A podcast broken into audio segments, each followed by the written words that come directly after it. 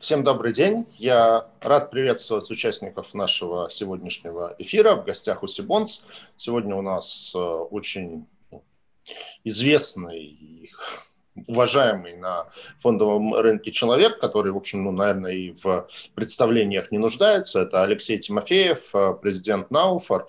Нас с Алексеем связывает довольно давнее знакомство, давнее сотрудничество местами даже конкуренция в части проведения конференций, но это абсолютно не мешает моему глубочайшему уважению к Алексею, как к человеку, ну, наверное, там, вклад которого в развитие российского фондового рынка, оно ни с чем не сравнимо и неоценимо. Поэтому, Алексей, спасибо большое за то, что согласились принять участие в нашем эфире и рад вас приветствовать. Сергей, э, рад э, твоему приглашению поучаствовать в мероприятии. Если ты сделаешь мне одолжение и, основываясь на всем том, о чем ты сказал, будешь обращаться ко мне на «ты», как мы и делаем обычно, я буду тебе очень признателен. Спасибо. Да, мне всегда сложно немножко переключаться между с, с ролью, там, когда с человеком давно и хорошо знаком и привык обращаться на «ты», и вот таким форматом как бы чуть более формального ведения, поэтому я да, иногда сбиваюсь таки на обращение на «вы». А, Алексей, ну давай начнем. Как бы. Вот а, я пытался вспомнить, а, что вот сколько, знаю, сколько я слышу слово «науфор», вот всегда руководителем «науфора» является Алексей Тимофеев. Я вот даже уже ну, я, естественно, как бы могу посмотреть, с какого момента ты эту замечательную ассоциацию возглавляешь, но вот расскажи, сколько лет ты ей руководишь и как вот удается избежать такого профессионального выгорания? Ну, действительно, э, я руковожу Науфор э, с 2005 года, и буквально на днях э, исполнилось 15 лет, как я Науфор возглавляю. Это много. А, естественно, если ты постараешься, ты, конечно же, э, вспомнишь моих предшественников, и это все исключительные люди и, и весьма достойные. И жаль, что ты так сходу этого не можешь сделать. А, 15 что... лет из них никто не руководил. Ну да, так вышло. Э, совет директоров, а, а именно от решения совета директоров зависит от того, э, зависит то, э, являюсь ли я руководителем Науфор или нет. Он может мгновенно меня уволить, пока меня в этом качестве терпит. Вот недавно эм, согласился с еще одним пятилетним сроком моих полномочий. Что касается выгорания, я не чувствую выгорания, я э, свое личное развитие связываю с развитием организации, она дает фантастические возможности для личного развития. Я очень признателен э, этой организации, моей организации, э, которой, э, ну, которой очень дорожу. Хорошо. Давай тогда к вопросам о том, как видится развитие текущее состояние фондового рынка. Ну, вот такой консенсус view, что 2020 год, он получился прям прекрасным для российской финансовой индустрии, потому что сочетание двух факторов, то есть с одной стороны такое как бы устойчивое снижение процентных ставок, а с другой стороны вот вся эта пандемийная история, все-таки немножко у людей время высвободившее, ну, там, не знаю, весной, так точно за счет там, уменьшения стояния в пробках и времени до поездки на работу, привело к такому прям шквалу открытия новых брокерских счетов. И вот там московская биржа там чуть ли не каждый месяц рапортовала об очередном миллионе открытых счетов. Насколько я понимаю, сейчас этот порог превысил уже 6 миллионов открытых счетов. Но вот всегда в период бурного роста вот очень часто возникает такое как бы ощущение, знаешь, как дерев... деревья растут до небес, что вот, вот это сейчас растет, там каждый год удваивается, Значит, сейчас снова удвоится, через год будет 12 миллионов счетов, там потом 24 и далее по экспоненте, и, видимо, э, как бы там уже предел будет только население России, там, за исключением детей до 16 лет. А вот на самом деле, как ты считаешь, все-таки вот э, уже чуть не сказал слово плато, но оно сейчас такое, это негативное скорее имеет.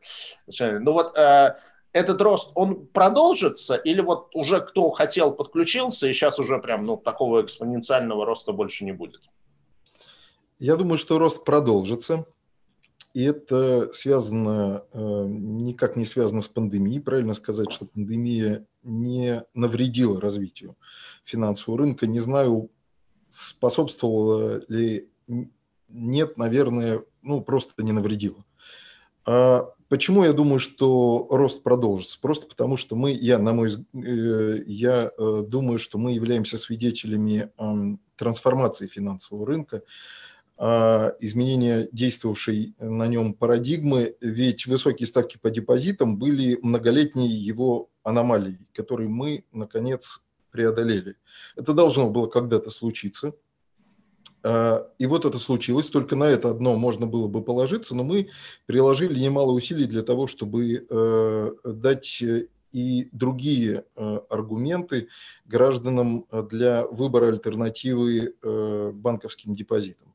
Сегодня, ну, наверное, правильно сказать, э, э, количество счетов, открытых на фондовом рынке, приближается к 7 миллионам. Э, я думаю, что в ближайшее время московская биржа объявит о достижении этого показателя. Но гораздо важнее сказать о сумме средств, предоставленной розничными инвесторами фондовому рынку. Эта сумма превышает 4 триллиона рублей.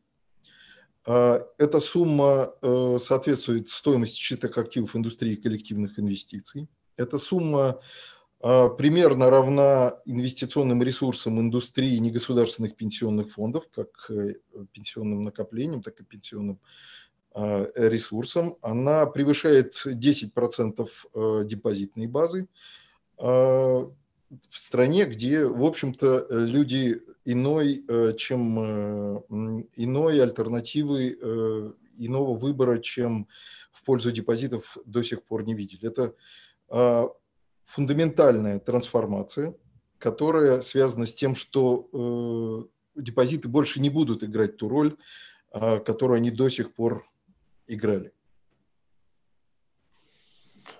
Ну, то есть это такой долгосрочный тренд на такую, как бы, как сказать, дезинтермедиацию, говорят они, англицизмом, и уменьшение роли банки, банков как посредников э, между населением и получателями денег вот через депозиты. Верно. Я думаю, что и банковский сектор находится в, в определенном тупике э, э, своего развития, потому что трансформация средств в, в кредиты для банков тоже уже много лет представляет э, большую проблему. Ну, это может быть связано с общим уровнем развития экономики, но то, что в стране идет поиск альтернативных путей финансирования реального сектора экономики, и э, альтернатив банковским депозитам как, э, как способу мобилизации средств для такого финансирования. Это правда. И э, ну, мы являемся свидетелями именно такого рода трансформации. Вот почему я думаю, что она, скорее всего, продолжится в течение ближайших пары, наверное, лет точно. Ну, тут если вспомнить еще недавнюю инициативу по введению цифрового рубля, то вообще непонятно, какой бизнес банком тогда останется. Вот. Ну ладно, это мы, наверное, чуть-чуть отклоняемся. Алексей, а вот а, такой вопрос. Естественно, как бы очень важную роль во всем это сыграло то, что а, возможность дистанционной работы брокеров с клиентами. Ну, потому что еще, вот, мне кажется, еще лет пять назад все-таки для того, чтобы открыть брокерский счет, нужно было физически до брокера дойти и какие-то там бумажки подписать. Вот, что, ну, наверное, не было какой-то мегой проблемой там в Москве, в Петербурге, в Екатеринбурге и каких-то еще крупных городах, но явно как бы ограничивало возможности в небольших городах. Да и в крупных городах тоже сам сама необходимость куда-то идти, что-то подписывать и так далее, ну, она, конечно, сразу уже как бы тормозит. А сейчас это вроде как все можно сделать дистанционно, а на твой взгляд, остались какие-то узкие места еще с точки зрения дистанционной работы? Или вот все, что в этом плане можно было сделать, уже как бы сделано и работает идеально? Очень верный вопрос и очень верная оценка роли, эм, роли дистанционного взаимодействия с клиентурой. Та же самая пандемия, потому только и не навредила развитию финансового рынка, что за несколько лет до того мы создали очень эффективный механизм э, дистанционного взаимодействия, э, самое главное, дистанционного привлечения клиентов э, на финансовый рынок. Я думаю, что в общем и целом система дистанционного взаимодействия с клиентами работает хорошо, но, как всегда бывает, есть, есть, что, есть что улучшить. А, ну, во-первых, э, в повестке дня э, Науфор э, обеспечение так называемой кросс-идентификации всем финансовым организациям. А, дело в том, что сегодня поручить проведение ключевого элемента дистанционного привлечения клиентов удаленной, упрощенной идентификации а, возможно, не всем финансовым организациям, а только кредитным. Это историческое э, недоверие Банка России к некредитным финансовым организациям в деле борьбы с отмыванием мы сейчас преодолеваем. У нас есть поддержка со стороны Центрального банка э, в том, чтобы э, выровнять условия работы всех финансовых организаций в этой области, и мы, я надеюсь, в ближайшее время эту проблему решим. Мы решим, э, мы обеспечим возможность всем финансовым организациям, кредитным и некредитным, поручать друг другу э, э, удаленную, проводить удаленную идентификацию, значит, помогать друг другу в привлечении клиентов. Это должно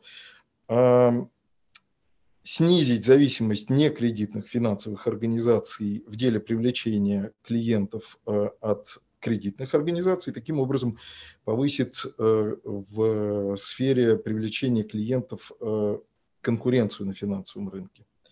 Второе, что я бы вспомнил из того, что нужно сделать, мы рассчитываем на то, что это произойдет тоже в скором времени, это увеличение объема информации, предоставляемой из государственных ресурсов. Мы надеемся на то, что э, в ближайшее время и из ЕСИ, и из СМЭФ финансовые организации смогут черпать больше информации, чем сегодня, осуществляя идентификацию своих клиентов. Мы также надеемся на то, что в скорости э, все финансовые организации смогут воспользоваться также данными э, цифрового профиля гражданина, когда этот проект будет реализован. И Третья тема, она более концептуальная, очень сложная. И сразу признать, что у нас пока нет э, э, очевидных решений э, этой проблемы. Эта проблема заключается в том, что вся система дистанционного привлечения клиентов зависит от удаленной идентификации, как я уже не раз сказал, а она, в свою очередь, основана на базе государственных данных о населении. Таким образом, а, российская индустрия, которая, на мой взгляд, уже имеет право претендовать на интерес к своим услугам со стороны иностранных граждан, не может э, воспользоваться возможностями дистанционного привлечения а, их привлечения. Э, система идентификации должна быть построена на каких-то других принципах.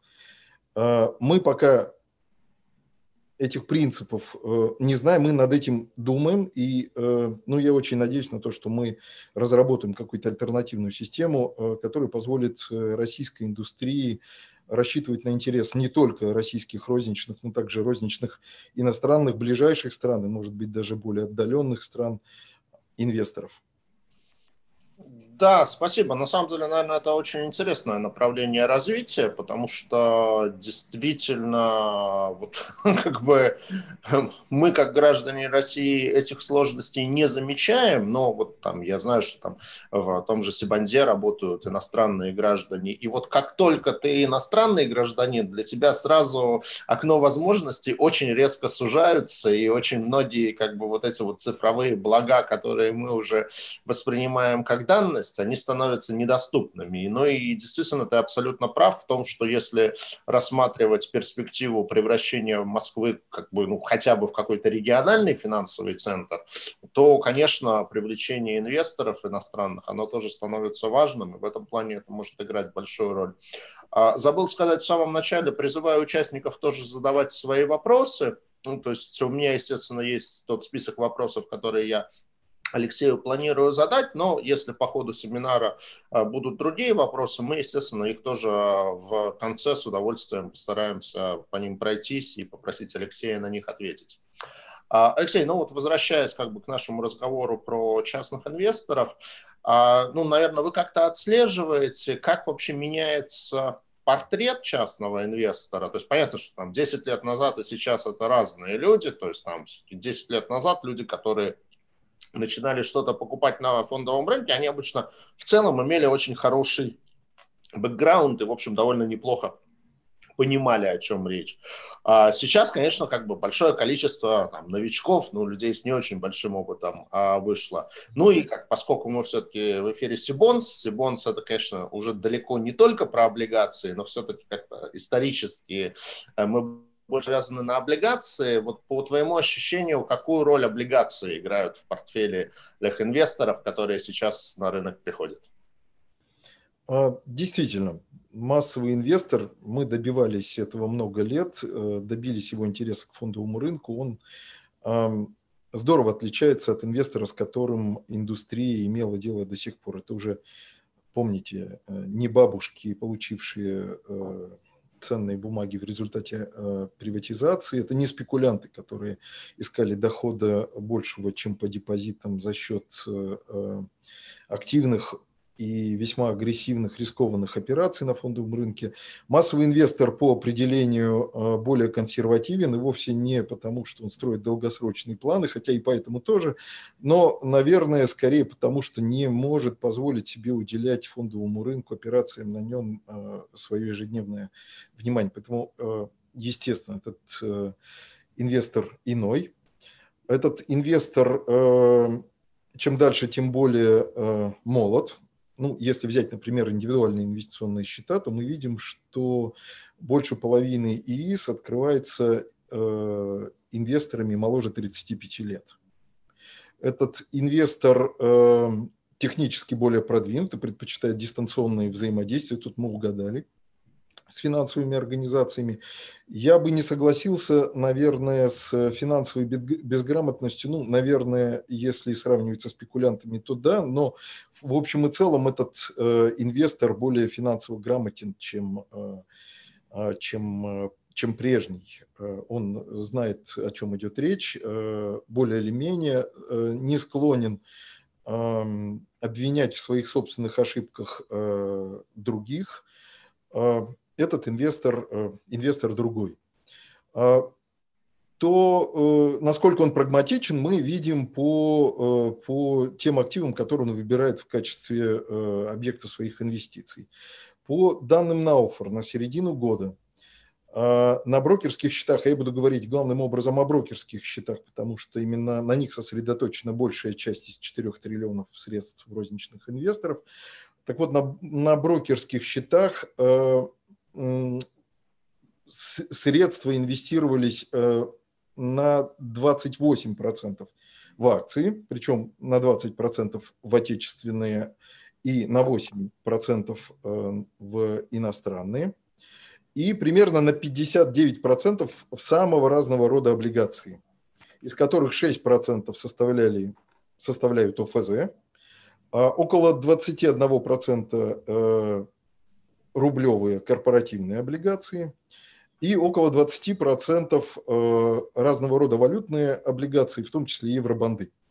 Если бы речь шла об этом как о портфеле конкретного инвестора, это агрегированный портфель, да, портфель э, средний, э, общий для всех, для всех инвесторов, инвестирующих на фондовом рынке, то он бы, наверное, э, мог бы быть сочтен весьма консервативным, весьма осторожным портфелем. Надеюсь, что ты с этим, э, с этим согласишься.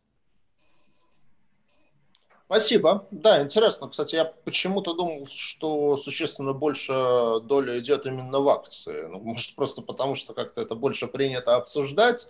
Вот, то есть я даже, может быть, как бы и не знал о том, что в акции всего 28% вложено. Ну, очень интересно, что, что касается счетов доверительного управления, то они демонстрируют еще большую консервативность э, инвесторов. А, и, э, ну, и, и, ну, еще и поэтому я не хочу об этом говорить. Брокерские счета, э, основной выбор массового инвестора демонстрирует осторожное, прагматичное отношение с э, высокой долей долговых инструментов в портфеле. Угу. Алексей, а вот как ты думаешь, как приход так, таких уже, можно сказать, масс частных инвесторов влияет вообще на рынок?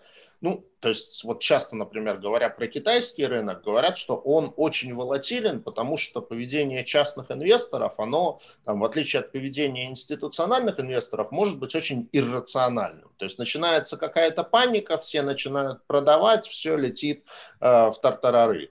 Э, и вот э, на, на твой взгляд, нет ли риска того, что там, такое увеличение доли частных инвесторов на российском рынке тоже в чем-то может э, э, обусловить э, рост его волатильности? Ну, это блестящий вопрос. Это то, почему чем дальше, тем больше мы говорим о необходимости вернуться к обсуждению э, путей развития институциональных инвесторов. Я уже сказал, э, что сумма средств, предоставленных розничными инвесторами э, фондовому рынку, равна индустрии коллективных инвестиций и индустрии негосударственных пенсионных фондов. И она, в отличие от э, индустрии негосударственных, например, пенсионных фондов, быстро растет. В этом смысле роль розничных инвесторов, а значит особенности их на фондовом рынке поведения оказывают на этот э, рынок все большее влияние. Кроме того, и самим розничным инвесторам мы должны э, подставить плечо инвесторов институциональных с особенностями их поведения, э, более долгосрочным э, характером инвестиций, готовности покупать, когда все остальные продают. Негосударственные пенсионные фонды продают, точнее покупают, когда все остальные продают, просто потому что в них не прекращается никогда приток взносов, и им эти взносы нужно куда-то девать. Это и вовсе не потому, что, хотя и поэтому тоже, они э, более долгосрочные инвесторы. Очень важны э, негосударственные пенсионные фонды, как институциональные инвесторы на фондовом рынке, а, потому что у них достаточно ясные представления о корпоративном управлении, что не характерно розничным инвесторам. Именно индустрия институциональных инвесторов формулирует требования к эмитентам с точки зрения корпоративного управления, действует таким образом в интересах всех вообще, в том числе и розничных инвесторов. И к нашему, и к нашему сожалению, э, ни доля, ни роль негосударственных пенсионных фондов, ни роль индустрии коллективных инвестиций, на рынке акций э, незначительно э, роль розничных инвесторов на этом э, рынке, хотя ты удивился тому, как немного российские розничные инвесторы на рынке акций инвестируют. Так вот, их роль на розничном, на рынке акций уже превышает роль и индустрии коллективных инвестиций и индустрии негосударственных пенсионных фондов. И нам э, роли э, институциональных инвесторов на этом рынке не хватает. Да, хорошее наблюдение. Алексей, наверное, такой вопрос. Вот одна из самых болезненных тем, там, обсуждаемых не только в 2020 году, а в предшествующие годы, это закон о категоризации инвесторов. Сейчас так об этом говорить немножко перестали, потому что вроде как вступает он в силу только с, если не ошибаюсь, там с апреля или с июня 2022 года. Ну, соответственно, времени до этого момента еще очень много, и как-то так вот это э, уш, ушло с радаров. Э, но, тем не менее, как ты оцениваешь его финальную версию? То есть э, скажем, не знаю, вот прямо говоря, там, на твой личный взгляд, там, для рынка в этом больше вреда или больше пользы? А, закон о категоризации вступает в силу с 1 апреля. Основные его положения. Ведь это закон э, не о категоризации, строго говоря. Мы его так называем скорее по инерции, когда он законом о категоризации был. Он скорее закон о тестировании. Так вот, основные его положения, положения тестирования вступают с 1 апреля 2022 года. И забыли о нем не только потому, что это не скоро, а также и потому, что э, окончательная его версия оказалась вполне приемлемой для рынка, завершив э, многолетнюю дискуссию на этот счет между Банком России, который, очевидно, был э, автором этого закона, и индустрией. Мы э, никогда не возражали против введения appropriateness тестирования, то есть брокерского тестирования, понимания клиентами некоторых инструментов, которые они, клиенты намерены приобрести. К моменту разработки этого законопроекта уже действовали правила о suitability тестирования, адресованные доверительным управляющим и э, инвестиционным советникам, а апроприатность тестирования не было. А другое дело, что э, требования к тестированию, э, к, само, к самому механизму тестирования, другое дело, что требования к категориям инвесторов, выделение отдельной особо защищаемой э, группы неквалифицированных инвесторов, повышение э, требований, или точнее сказать, ужесточение критериев статуса квалифицированных инвесторов, а ограничение круга инструментов, доступных неквалифицированным инвесторам э, без, без тестирования, все это было неприемлемым для индустрии, скорее бы навредило развитию рынка, чем, чем, чем помогло бы им. В сегодняшнем виде, в, виде, э, в том виде, в каком э, закон был принят, отражающим большие компромиссы как со стороны Центрального банка, так и со стороны индустрии, этот закон э, развитию рынка не вредит, скорее помогает. Хотя, по правде сказать, решение некоторых вопросов мы скорее, скорее отложили речь идет о существе тестирования, речь идет о круге иностранных, например, ценных бумаг, доступных для неквалифицированных инвесторов, о некоторых других вопросах. Э, отложили мы и вопрос, по существу мы отложили вопрос о критериях квалифицированных инвесторов. Что касается одного из них, вопроса о тестировании, то э, работа над э, стандартами тестирования ведется сегодня на уровне двух ассоциаций, Науфер и НФА, и мы надеемся в скором времени эту работу продолжить уже в комитете э, по базовым стандартам э, при Центральном банке. А, мы руководствуемся несколькими принципами э, при разработке стандартов тестирования. Первое – количество вопросов по каждой из групп финансовых инструментов, предполагающих тестирование. Сегодня мы выделили 7, возможно, их будет 8 таких групп финансовых инструментов. Так вот, вопросов по каждой из э, э, групп э, этих инструментов должно быть не более семи. Они должны включать в себя вопросы, связанные с оценкой, скорее самооценкой опыта а, операций на финансовом рынке клиентам и вопросов, которые позволяют оценить понимание клиентам тех или иных особенностей финансового инструмента и рисков, которые с ним ассоциируются. Второе э, – это то, что э, эти вопросы должны носить практический характер. Мы вовсе не собираемся требовать от клиентов знания э, содержания нормативных актов.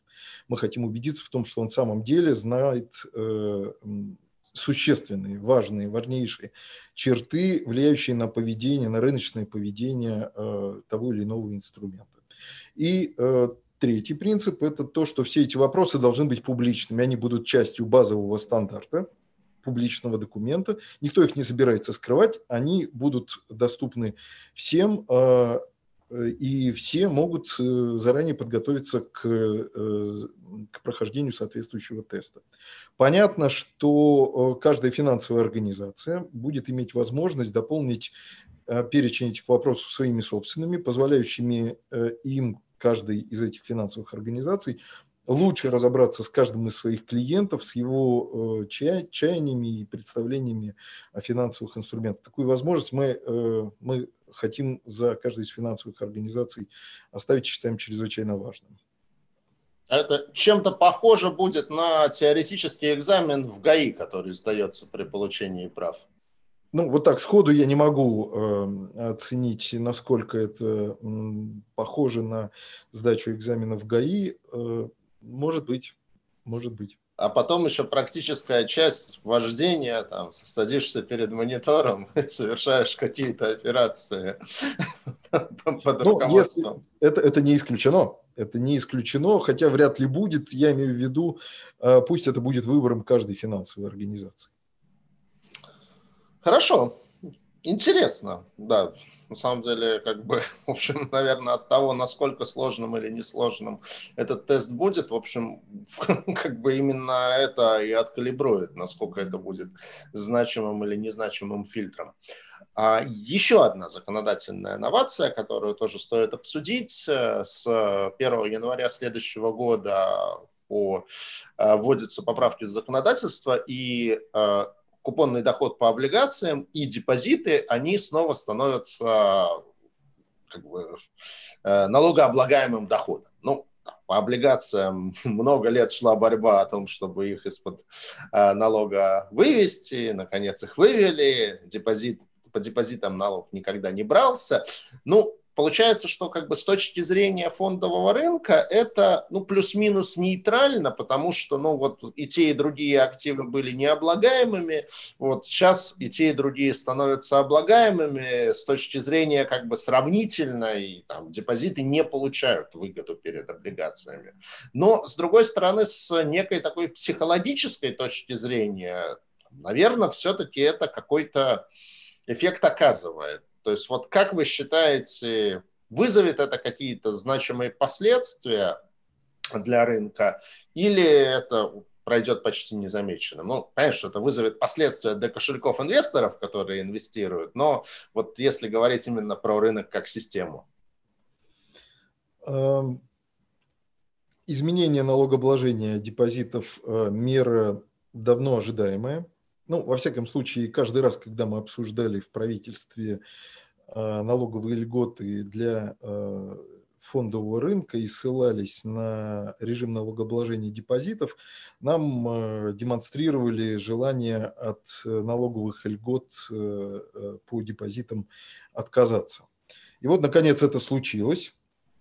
А, к сожалению, э, мы потеряли, все-таки, мне кажется, мы потеряли э, нейтральность э, налогообложения, которые добились в 2017 году, освободив от налогообложения доходы по корпоративным облигациям, обращающимся на организованном рынке.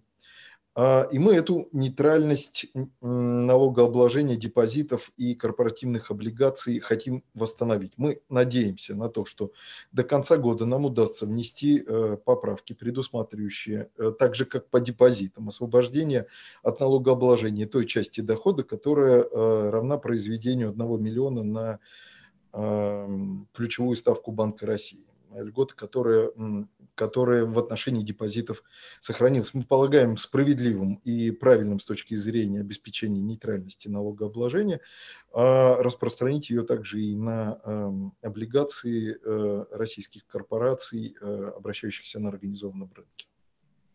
Угу. Спасибо.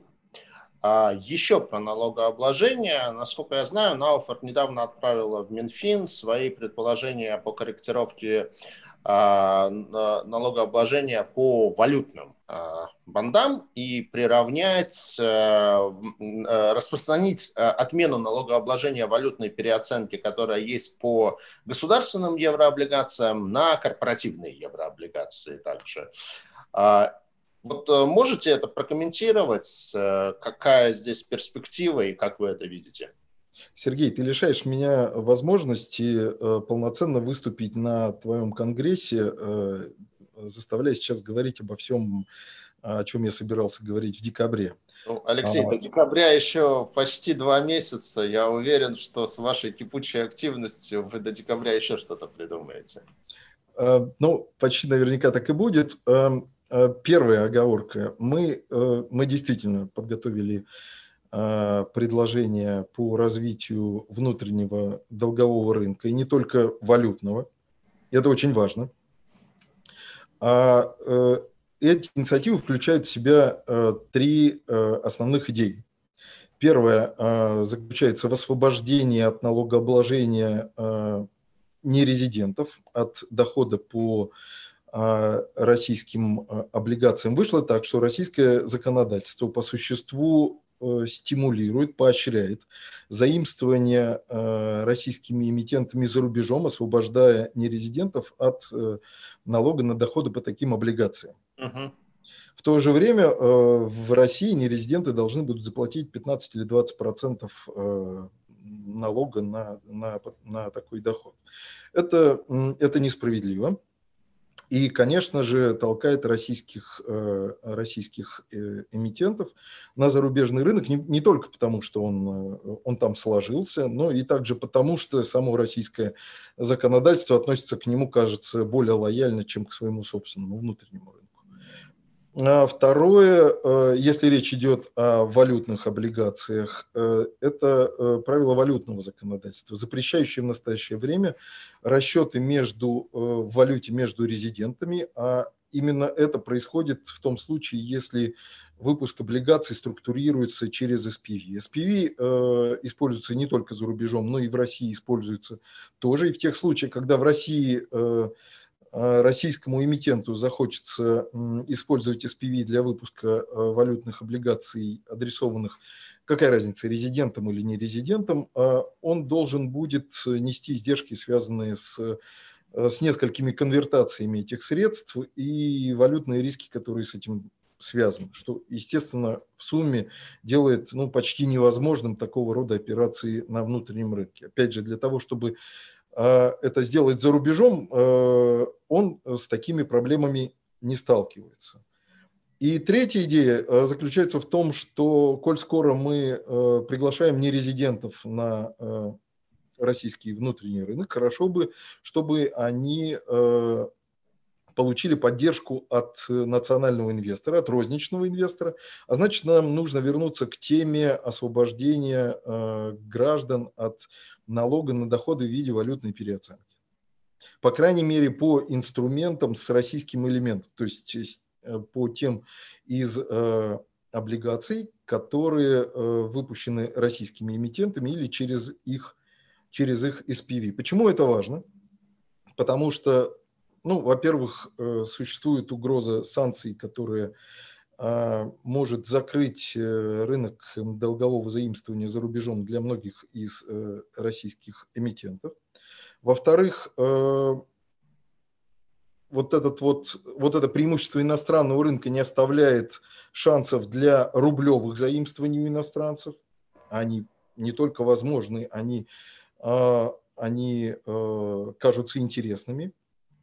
И поэтому такая такой, что ли, а, э, и, и поэтому, если бы это было делом внутреннего рынка, то э, мы могли бы рассчитывать на больший интерес к рублевым заимствованиям как со стороны внутреннего инвестора, так и со стороны э, нерезидентов. Стало быть, а, обеспечивали бы больше интерес к рублю как к валюте заимствования, как платежному средству, обеспечивали бы его э, усиления. А, это обеспечивало бы э, то, что спрос я говорил о том, что российские розничные инвесторы инвестируют около 20% в валютные облигации, в том числе в евробанды, и делают это они преимущественно за рубежом, пока усилия московской биржи а, не увенчались э, тем успехом, которого мы от них ожидаем в деле предложения эм, евробандов на внутреннем рынке.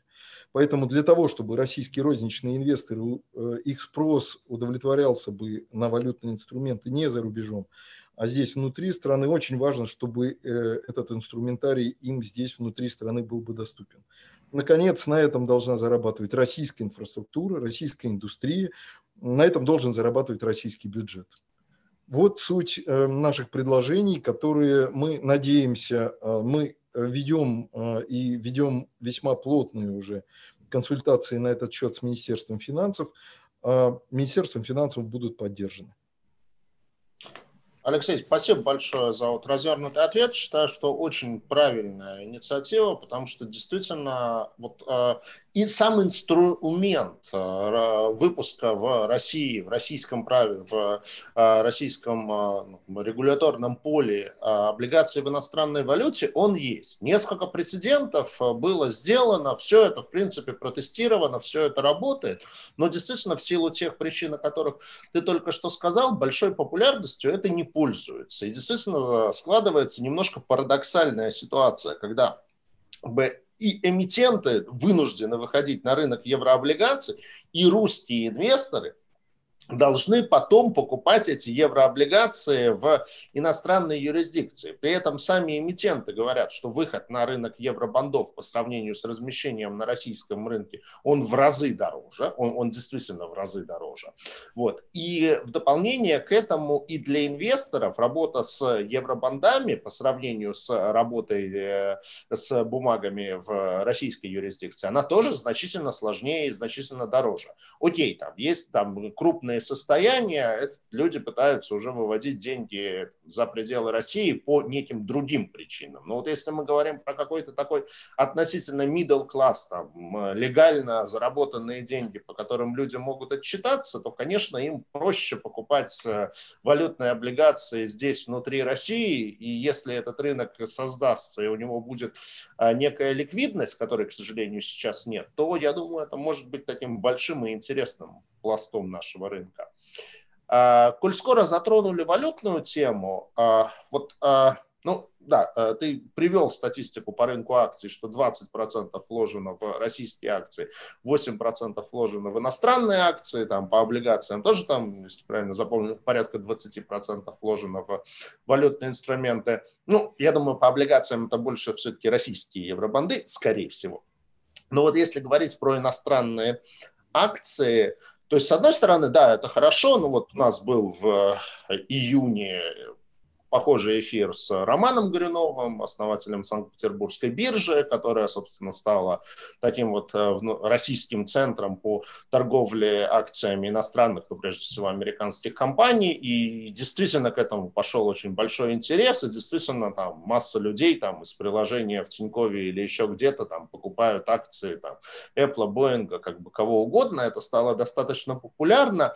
Но вот здесь э, нет ли уже какого-то и минуса в этом? Потому что, ну, когда это было на уровне такой, как бы, вот, не знаю, игры, ну, это здорово. Но вот сейчас это уже все-таки все, это значительные деньги, которые, там, не знаю, могли бы инвестироваться в российские бумаги, а они инвестируются в иностранные бумаги. Вот как вы здесь видите, не знаю, некий баланс плюсов и минусов? А, не планируется ли вообще это как-то даже ограничивать потихоньку? Ну, я вижу в этом а, исключительно плюсы. Я считаю, что это одно из больших достижений развития российского фондового рынка, локализация рынка иностранных инструментов а, на рынке отечественном. Очень многие э, финансовые рынки, э, претендующие или не претендующие на роль финансовых центров, стараются этого добиться. Некоторым из них удается, э, некоторым нет. А, а правда заключается в том, что российский фондовый рынок не очень богат своим собственным инструментарием. На топ-10 крупнейших в капитализации акции э, российских эмитентов приходится 70% этой капитализации. На э, оборот, э, приходящийся на десятку крупнейших с точки зрения ликвидности, компаний приходится 76% оборота на российском фондовом рынке. Поэтому, когда речь идет о российском рынке акций, о нем часто говорят как о рынке 20-30 акций от сил. А, немножко лучше, э, но похожая ситуация на рынке облигаций. И ты, наверное, знаешь об этом даже лучше, чем я.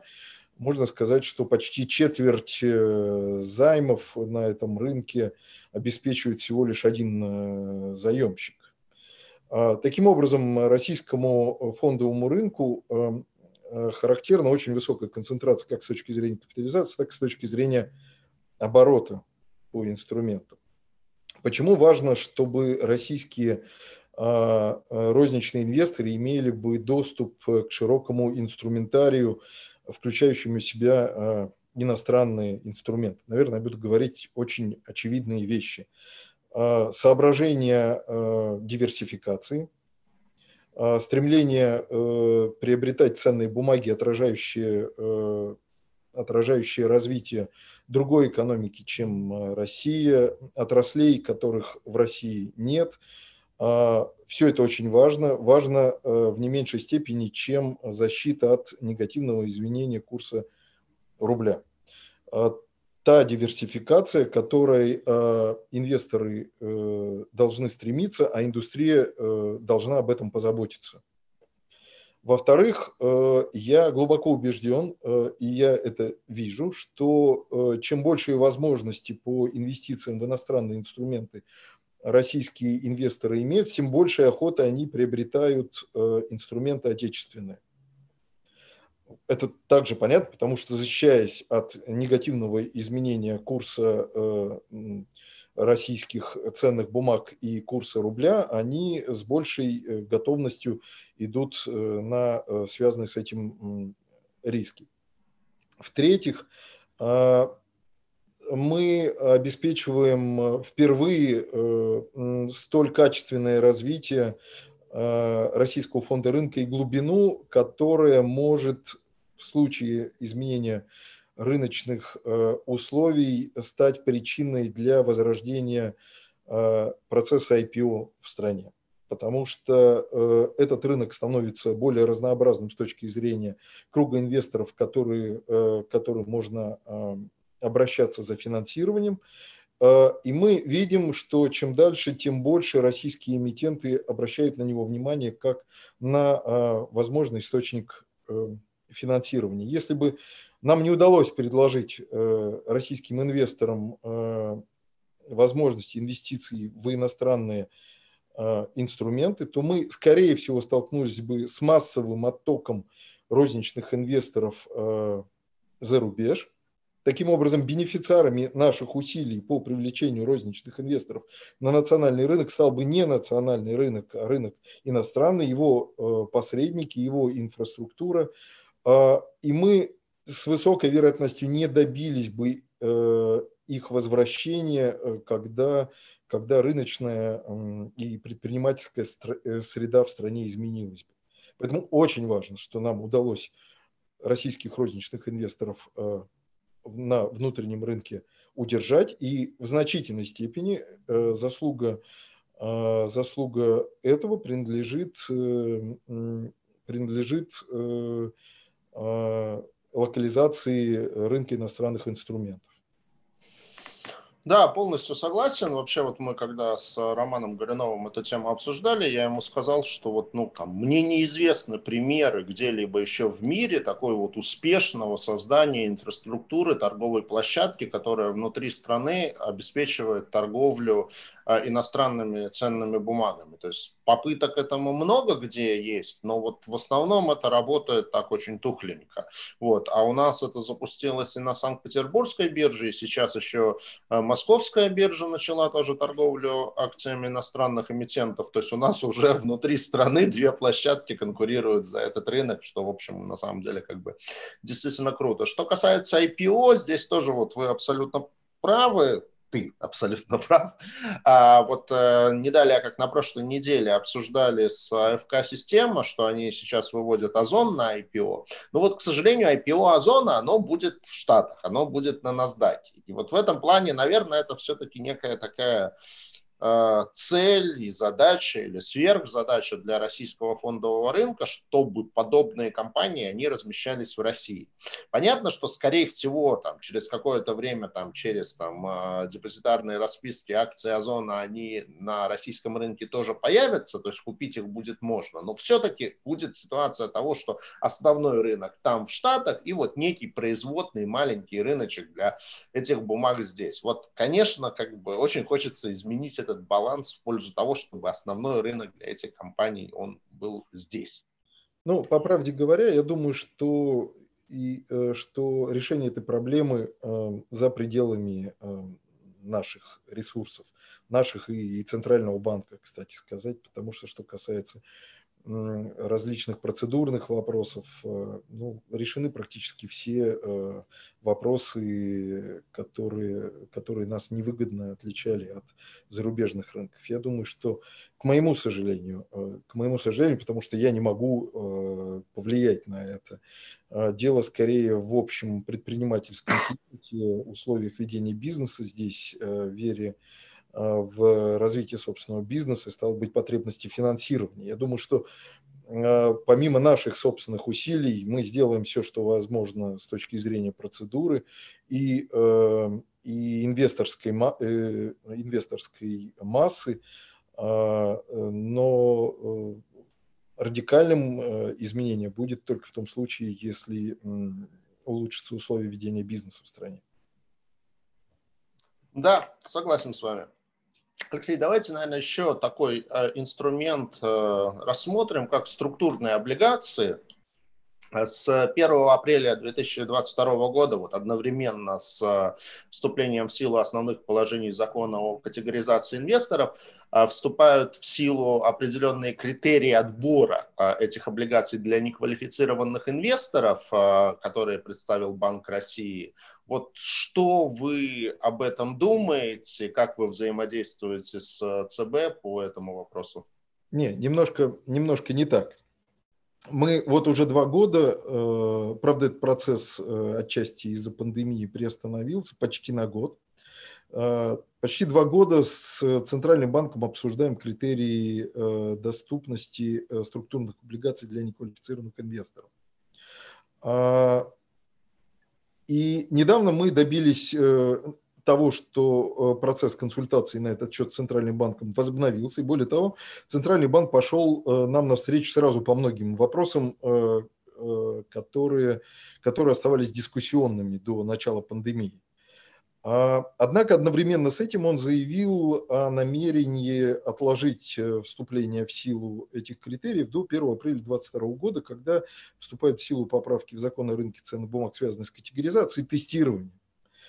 А, именно поэтому мы обратились в Центральный банк с письмом с просьбой, э, наоборот, ускорить э, разработку и принятие критериев э, доступа а, неквалифицированных инвесторов к структурным облигациям, поскольку, поскольку считаем ну, исключительно неправильным идею отложить Э, соответствующие критерии вступления их в силу до 2022 года, хотя бы потому, что структурные облигации, как с точки зрения э, их безопасности для неквалифицированных инвесторов, именно для этого мы разрабатываем критерии их доступа э, к этим, к этим облигациям, как с точки зрения прозрачности инструмента, а так и с точки зрения ликвидности являются лучшим из всех доступных неквалифицированным инвесторам структурных продуктов. А, лишенные, а, лишенные доступа к структурным облигациям, а, неквалифицированные инвесторы, точно так же без теста до 2022 года будут приобретать либо иностранные структурные ноты, либо несекуритизированные структурные продукты. И это скорее вредно, поэтому откладывать решения для структурных облигаций. Наоборот, с ними нужно поспешить с тем, чтобы этот более, э, эм, более безопасный для э, неквалифицированных инструментов э, инструмент составил бы конкуренцию всем прочим структурным продуктам. Мы ведем дискуссию с Центральным банком на этот счет. Надеемся, что Центральный банк от этой идеи от идеи отложить э, введение критериев доступа неквалифицированных инвесторов к структурным облигациям откажется. Спасибо. Алексей, давайте это, вернемся к тому, с чего в значительной степени началось бурное развитие российского фондового рынка. Это механизм индивидуальных инвестиционных счетов, сокращенно ИИСы, которые часто на конференциях называли Э, и с имени Алексея Тимофеева. Вот. А, ну, суть в том, что а, вот а, сейчас прошла информация о том, что планируется введение так называемого третьего типа ИИСов, ориентированных на долгосрочное вложение, там примерно на э, десятилетние. Вот в чем как бы вкратце их суть и насколько и когда вообще ожидать их появления? Ну, ИИСы все меньше ИИСы имени Тимофеева, к ним все больше привыкают, и слава богу. А, но ИИС третьего типа, да, опять мы, мы являемся инициаторами этого, этой концепции. А, около года назад мы впервые заговорили о ней на встрече с председателем Центрального банка. А, и сейчас э, надеемся на э, год спустя на э, более очевидную поддержку с, со, стороны, со стороны Центрального банка. Давайте, давайте подождем. Я полагаю, что в скором времени заявление на этот счет и концепция ИИС третьего типа станет публичной и сделано это будет э, Банком России, я на это надеюсь. А в самом же общем смысле идея из третьего типа заключается в том, чтобы э, в том, что э, для того, чтобы убедить граждан осуществлять более долгосрочное инвестирование, чем на ИИС первого и второго типа, им нужно дать более убедительные налоговые льготы лучше всего комбинацию из налоговых льгот по ИИС первого и второго типа вместе. Вот строго говоря, э, ИИС третьего типа является ИИСом, по которому предполагается, э, ну, с некоторыми оговорками, комбинация льгот э, по ИИС первого и второго типа. И очень надеемся на то, что не будет конкурентом ИИС первого и второго типа. Таким образом, позволяя каждому гражданину открыть ИИС первого или второго типа, как и сейчас, и ИИС третьего типа. Если... А, то есть можно будет одновременно два, первого или второго, или и третьего. Угу. Да. Алексей, а что касается ИСов первого и второго типа, по ним тоже обсуждаются какие-то там изменения, новации, и кроме того, я так понимаю, что Минфин, он вот очень активно пушит тему, чтобы от ИСов первого типа вообще отказаться. Ну, э, пока я ничего не знаю об идее э, отказаться от ИИС первого типа всерьез. Хотя, да, нам приходится периодически отстаивать э, важность их сохранения.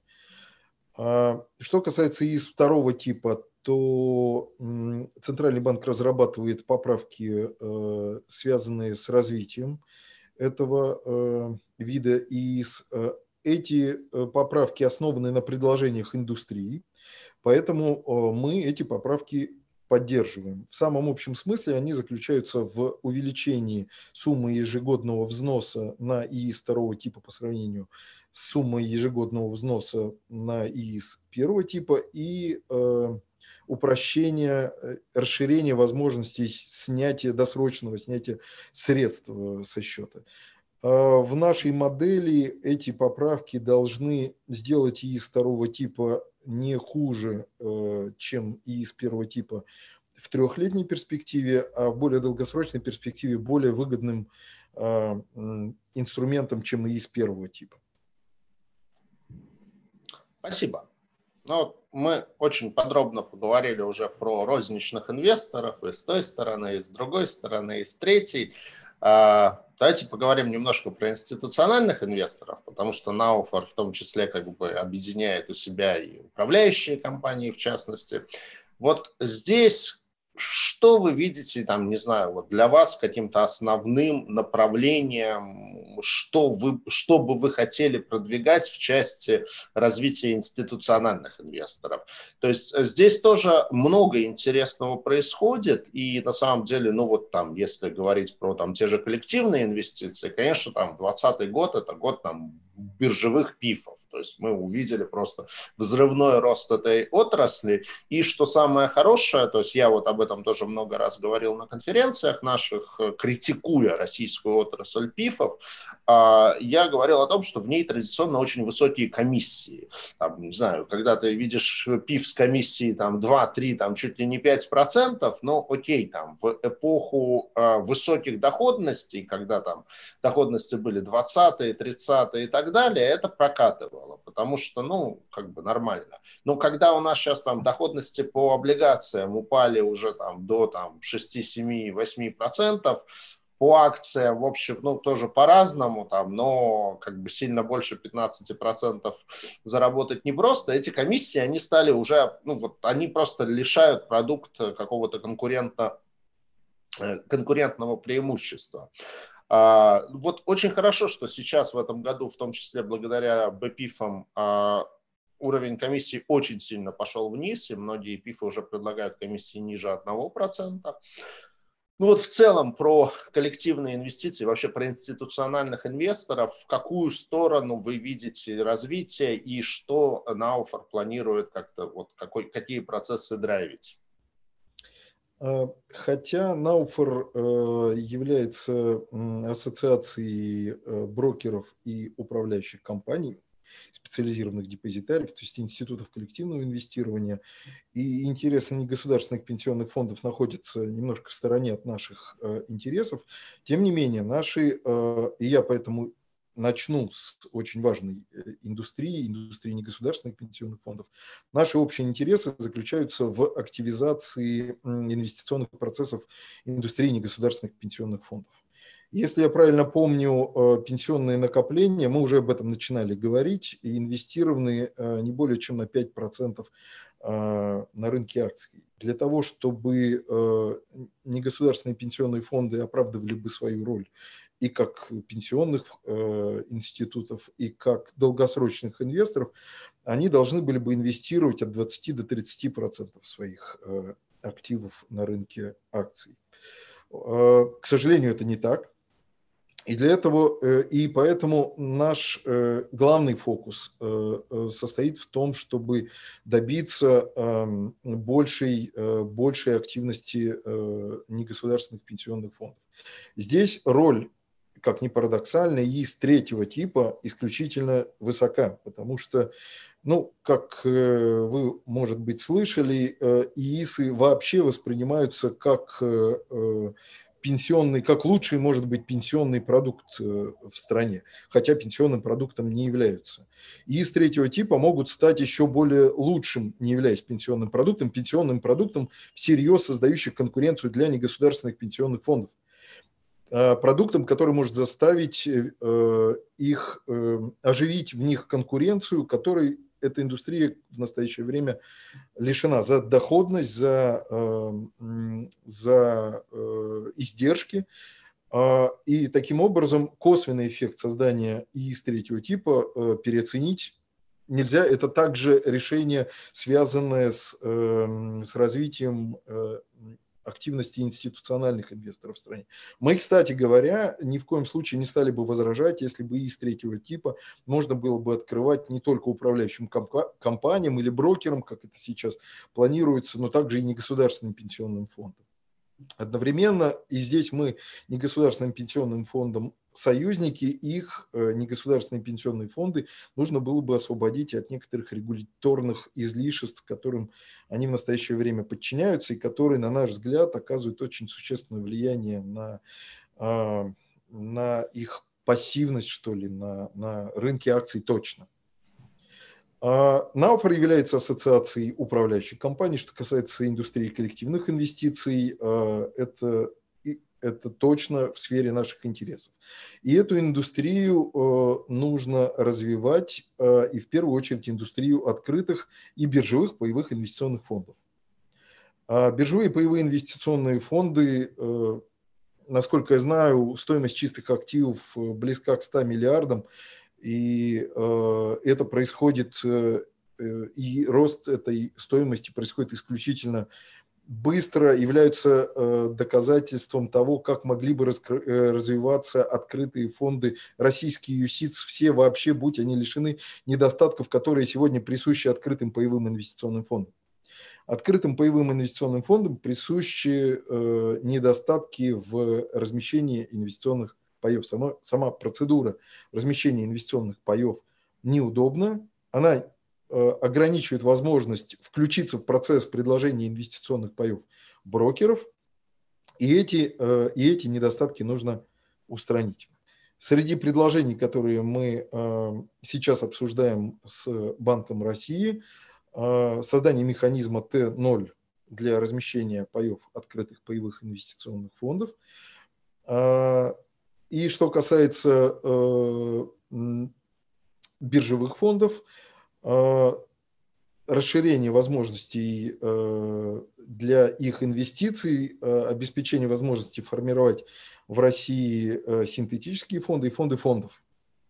тогда мы э, сможем обеспечить не худшие для их функционирования а, условия, чем иностранный ETF. И тогда мы не будем ни в коем случае возражать э, против либерализации а, допуска иностранных ETF на российский рынок.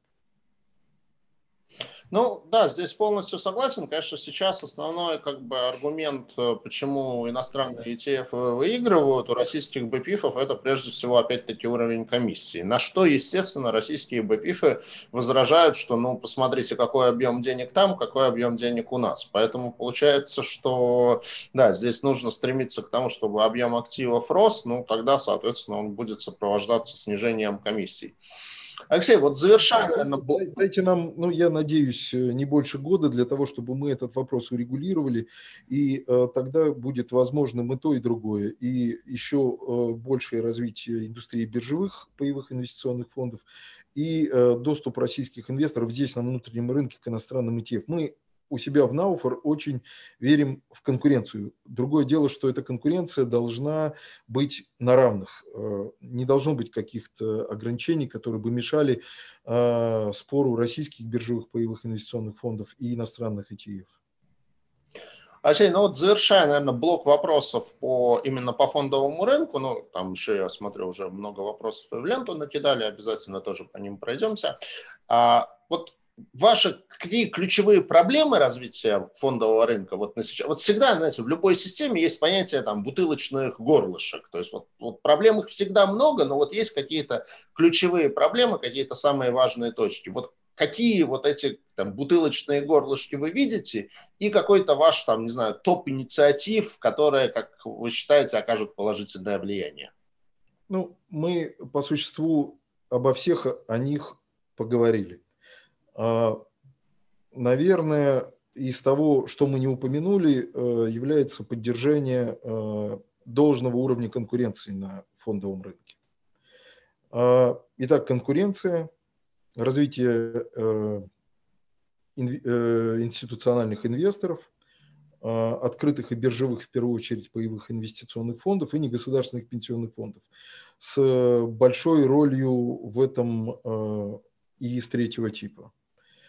А, развитие инструментария. Мы об этом поговорили тоже, как валютных, так и рублевых а, облигаций российских э, эмитентов, структурных облигаций, структурных продуктов. А, все это, э, все это как, э, как предпосылки вместе с развитием инвесторской базы для IPO российских компаний. Спасибо. Давайте чуть-чуть там про Науфор как э, ассоциацию. Вот э, есть определенная тенденция к сокращению количества таких профессиональных ассоциаций. Вот, в частности, там несколько лет назад было осуществлено, осуществлено присоединение НЛУ, Национальной лиги управляющих, к Науфор. И, по сути, на данный момент в России вот две таких ассоциации участников фондового рынка. Это, соответственно, Науфор и НФА. Вот между Науфор и НФА Понятно, есть некое историческое распределение, что Науфор это в большей степени брокеры, НФА это в большей степени банки, вот, но с другой стороны, это же все равно все достаточно динамично. Вот как вы видите такое, не знаю, разделение, ну и, там, не знаю, насколько корректно это спрашивать, вообще не планируется ли в какой-то перспективе слияние Науфора и НФА и создание в России такой единой ассоциации участников фондового рынка? Ну, во-первых, нас на финансовом рынке гораздо больше э, нас саморегулируемых организаций. Правильно вспомните две э, пенсионные ассоциации и э, ВСС э, ассоциацию страховщиков и, и некоторые другие. Э, поэтому нас больше. А что касается нас и НФА, то э, ну, вот эти различия, о которых ты говорил, они являются историческими и, скорее всего, э, и в основном преодолены. Да, не, не об одной из ассоциаций нельзя сказать вполне как об ассоциации банковской или не банковской. Мы в равной степени банковские и не банковские ассоциации с НФА. Другое дело, что э, мы также ассоциация управляющих, единственная саморегулируемая организация для управляющих компаний паевых инвестиционных фондов и негосударственных пенсионных фондов. А это правда. Что касается конкуренции, у саморегулируемых организаций, у ассоциаций профессиональных две ипостаси. Лоббистская и вот эта самая регулятивная, собственно, функция саморегулирования. А как лоббистские организации нас может быть много. И ровно столько, сколько существует групп влияния на финансовом рынке, ровно столько, сколько финансовый рынок может позволить, позволить себе содержать. И они, эти лоббистские организации, очень даже это было бы для них полезно, могут между собой конкурировать. Что касается, я сейчас говорю о своем собственном мнении на этот счет, что касается э, э, второй функции, функции по саморегулированию, то э, здесь конкуренция э, скорее скорее вредна, чем полезна. И такая конкуренция скорее вредит развитию обеих ассоциаций, как саморегулируемых, чем, а, чем этому развитию помогает. Ну, не может быть конкуренции между а, двумя регуляторами, двумя надзирающими органами. Здесь, к сожалению, а, выигрывает тот, кто демонстрирует э, меньшую, меньшую, что ли, меньшую активность. А здесь конкуренция носит скорее отрицательный, негативный характер. А, поэтому, э, поэтому я думаю, что если, э, если эм, участники рынка и, а, э, и регуляторы будут и дальше заинтересованы в развитии саморегулирования, то в один прекрасный момент они станут перед необходимостью ответить вопрос на тот счет, не следует ли, а, не следует ли принять решение о существовании одной э, саморегулируемой организации для каждой индустрии. Но это дело, э, возможно, даже не ближайшего будущего и, и, и предмет дискуссии большого числа участников э, с результатами, которые я не, не собираюсь предсказывать. Поделившись своей собственной точки зрения, я как идеолог саморегулирования, ну, наверное, имею на это право, но не хочу, чтобы моя личная точка зрения э, вводила бы кого-то на этот счет заблуждения. Спасибо. Ну, я считаю, что ты предельно дипломатично на этот вопрос ответил. А, не могу не задать вопрос такого ситуационного плана. Как вообще вы переживаете пандемию? Там, да, вы большей частью в офисе или большей частью на удаленке? Ну и я знаю, что у Науфар есть, как и у Сибонс, направление деятельности, связанное с проведением конференций. Вот в части конференции, как вы, вы отменили мероприятия, там, а, передвинули их, а, перенесли в онлайн или что-то проводите вживую по-прежнему. Ну и вообще вот в целом там сейчас много дискуссий. Верите ли вы в какой-то такой онлайновое будущее для конференции, ну, уже в таком постпандемийном мире, когда все закончится? Ну, во-первых, я сижу в почти пустом офисе, и э, это связано с тем, что большинство э, сотрудников э, работают дистанционно. Мы дистанционно работать научились. У нас примерно то же самое. А второе, э, что касается мероприятий, то да, у нас было несколько очень сильных, э, мощных, э, очных, извините, э, мероприятий. Мы научились э, работать онлайн. У нас с мая прошло 11 всякого рода семинаров, маленьких конференций э, онлайн. Я думаю, что мы по существу создали Науфор ТВ. И я а, горжусь этим достижением. Этот опыт мы обязательно сохраним и ни в коем случае не откажемся в следующем году, когда, я надеюсь, э, появится возможность для проведения мероприятий очных. Мы наравне с очными э, продолжим проводить э, онлайн-мероприятия. Мы видим огромный спрос на информацию и научились предоставлять самую разную информацию. Я думаю, что никогда так много, от информа... так, так много а информация от Науфор э, на рынок не, не, не поступала с, с, такой, с такой регулярностью, э, с какой мы это делаем сейчас. А я верю в то, что э, мы вернемся в, в, в очный формат и надеюсь на то, что сможем, не опасаясь ничего, пожимать друг другу руки и беседовать, не отступая друг от друга на полтора метра. Алексей, а награждение элита фондового рынка тоже в онлайне было в этом году? Она э, была э, не награждением, объявлением, да, и э, онлайн объявлением победителей, но вслед за этим э, наши представители э, развезли статуэтки каждому из победителей э, сделали соответствующий фотоотчет. Конечно, мы а, очень дорожим нашим, а, нашей церемонией, и, наверное, это то, что, а, к чему мы вернемся в очной форме в первую очередь, как только для этого появится возможность. Меня же просто в декабре ждет наш этот российский облигационный конгресс, который я пока еще надеюсь все-таки, что он пройдет в очном формате, но, в общем, уже как-то это где-то на подкорке начинаю думать о том, что не пора ли придумывать план «Б». Вот, но пока... Это да, ну и у тебя, и у меня, как у руководителя, ответственность за тех, кто, э, кто на нас положился, кто нам доверился. Мне больше всего не хочется быть причиной болезни моих сотрудников. И, наверное, это главное, э, главный мотив э, того, чтобы и проводить мероприятия дистанционно, и, и, и дистанционно работать. Полностью с тобой согласен. Ну, давай пробежимся по вопросам, которые нам э, задали участники. Так, ну, про рынок облигаций, я думаю, мы довольно подробно поговорили. А вот очень хороший вопрос от Светланы Колесник. А, что можете сказать про инвестсоветников?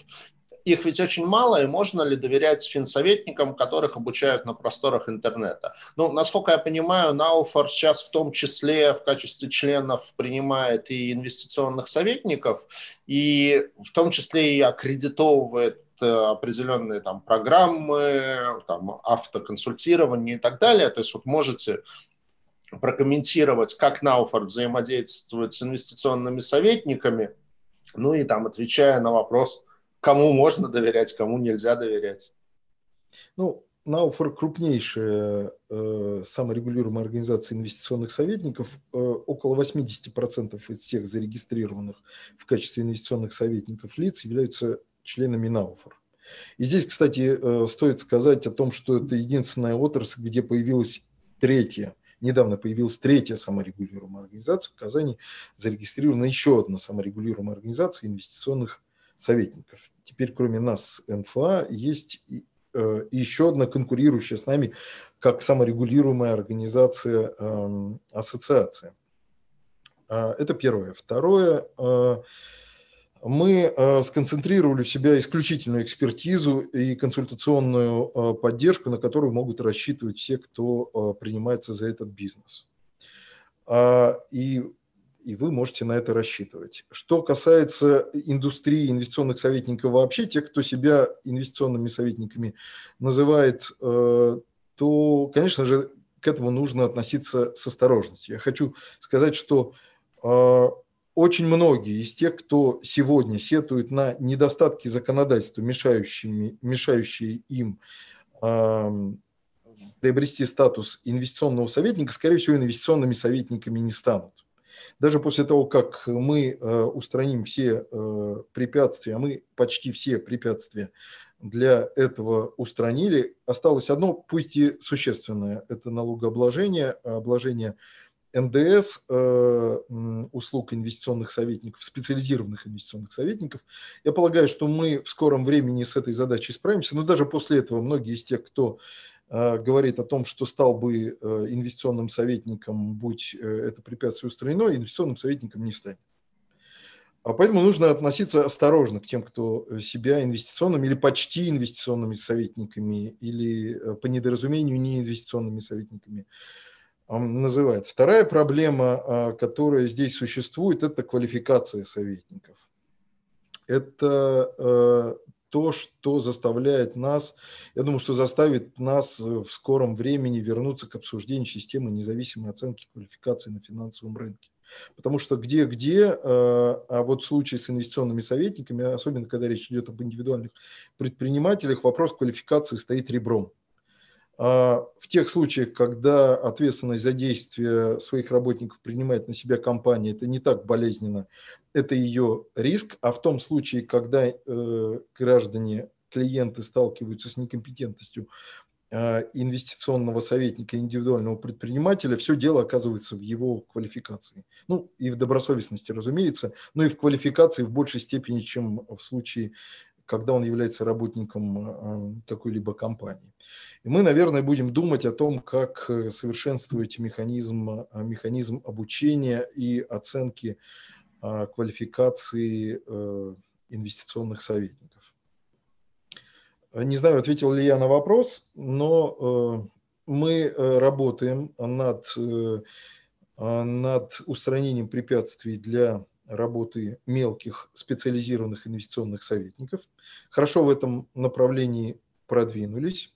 У нас есть, я надеюсь, есть договоренность, может быть, не об отмене НДС на услуги инвестиционных советников, но, по крайней мере, на э, разрешение пользоваться упрощенной, э, упрощенным налогообложением для них, что является решением для очень многих из э, средних специализированных инвестиционных советников.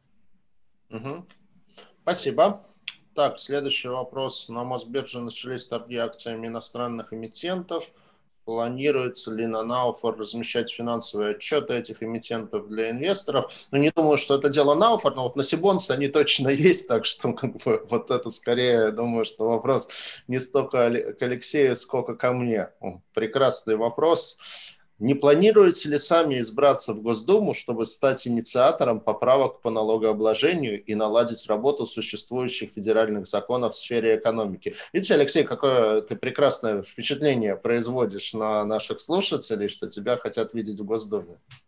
Я прекрасно чувствую себя в, в нынешнем качестве и должен сказать о том, что в настоящее время сложилась исключительно эффективная и расположенная к развитию финансового рынка команда в разных органах. Я говорю не только о Центральном банке, где а, и Сергей Швецов, и Владимир Чистюхин, а, и сам председатель Центрального банка позволяет рассчитывать на, а, на поддержку наших инициатив. Я имею в виду и Министерство финансов, где работает Алексей Моисеев и его команда. Я имею в виду и Государственную Думу, где Комитет по финансовому рынку возглавляет Анатолий Аксаков исключительно э, эффективная э, команда, э, заслугами которой является уже очень много мер по финансовому рынку развитию и на которую я очень рассчитываю на, в наших дальнейших усилиях. Ну, в общем, в депутаты пока не собираешься.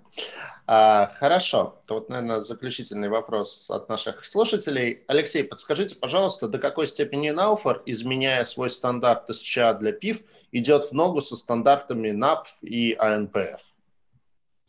Но правда заключается в том, что именно мы были законодателями э, стандартизации э, расчета СЧА, и это скорее НАПФ и НПФ э, позаимствовали решения, которые мы нашли э, в нашем стандарте.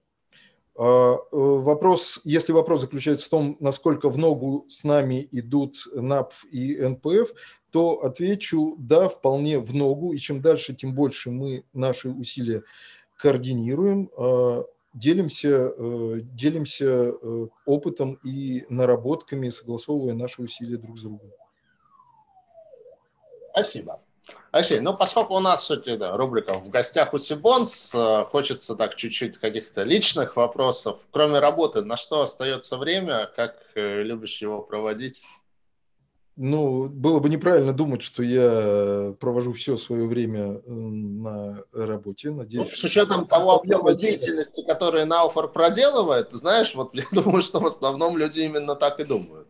Нет, конечно, нет. Но вот э, твой вопрос заставил подумать меня о том, что нужно возвращаться а, в сквош, э, вот чему я последнее время почти не уделяю Э, никакого внимания, и, и, и Богу очень жаль. Хорошо.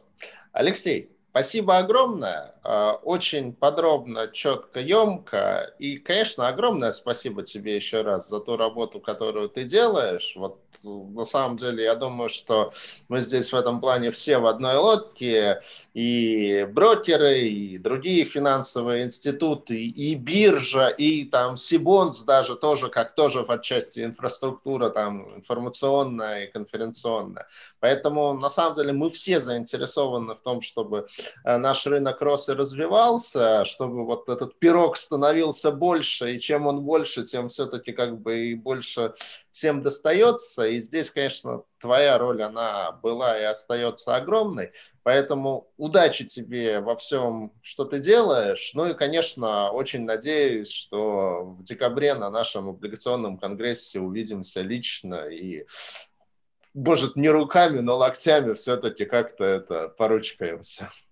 Сергей, я хочу тебя поблагодарить за приглашение выступить в твоем, э, в твоем семинаре и э, сказать о том, что э, ты комплиментов, которые адресовал мне, заслуживаешь в не меньшей степени. Я считаю, что Сибон сделает фантастическую работу, является одним из завидных с точки зрения истории, развития, усилий и, в общем, успеха рыночных институтов, э, э, которым я желаю э, успеха и процветания. Большое Тогда у нас с тобой одна общая цель – создать в России рынок IPO, и чтобы Сибонс сделал в России IPO. Да, и до встречи в декабре. Спасибо. Хочу сказать, что запись нашего эфира завтра будет на Ютубе, на канале Сибонс. Там ее можно будет увидеть. Так что заходите, смотрите. Алексей, большое спасибо и до новых встреч. До свидания.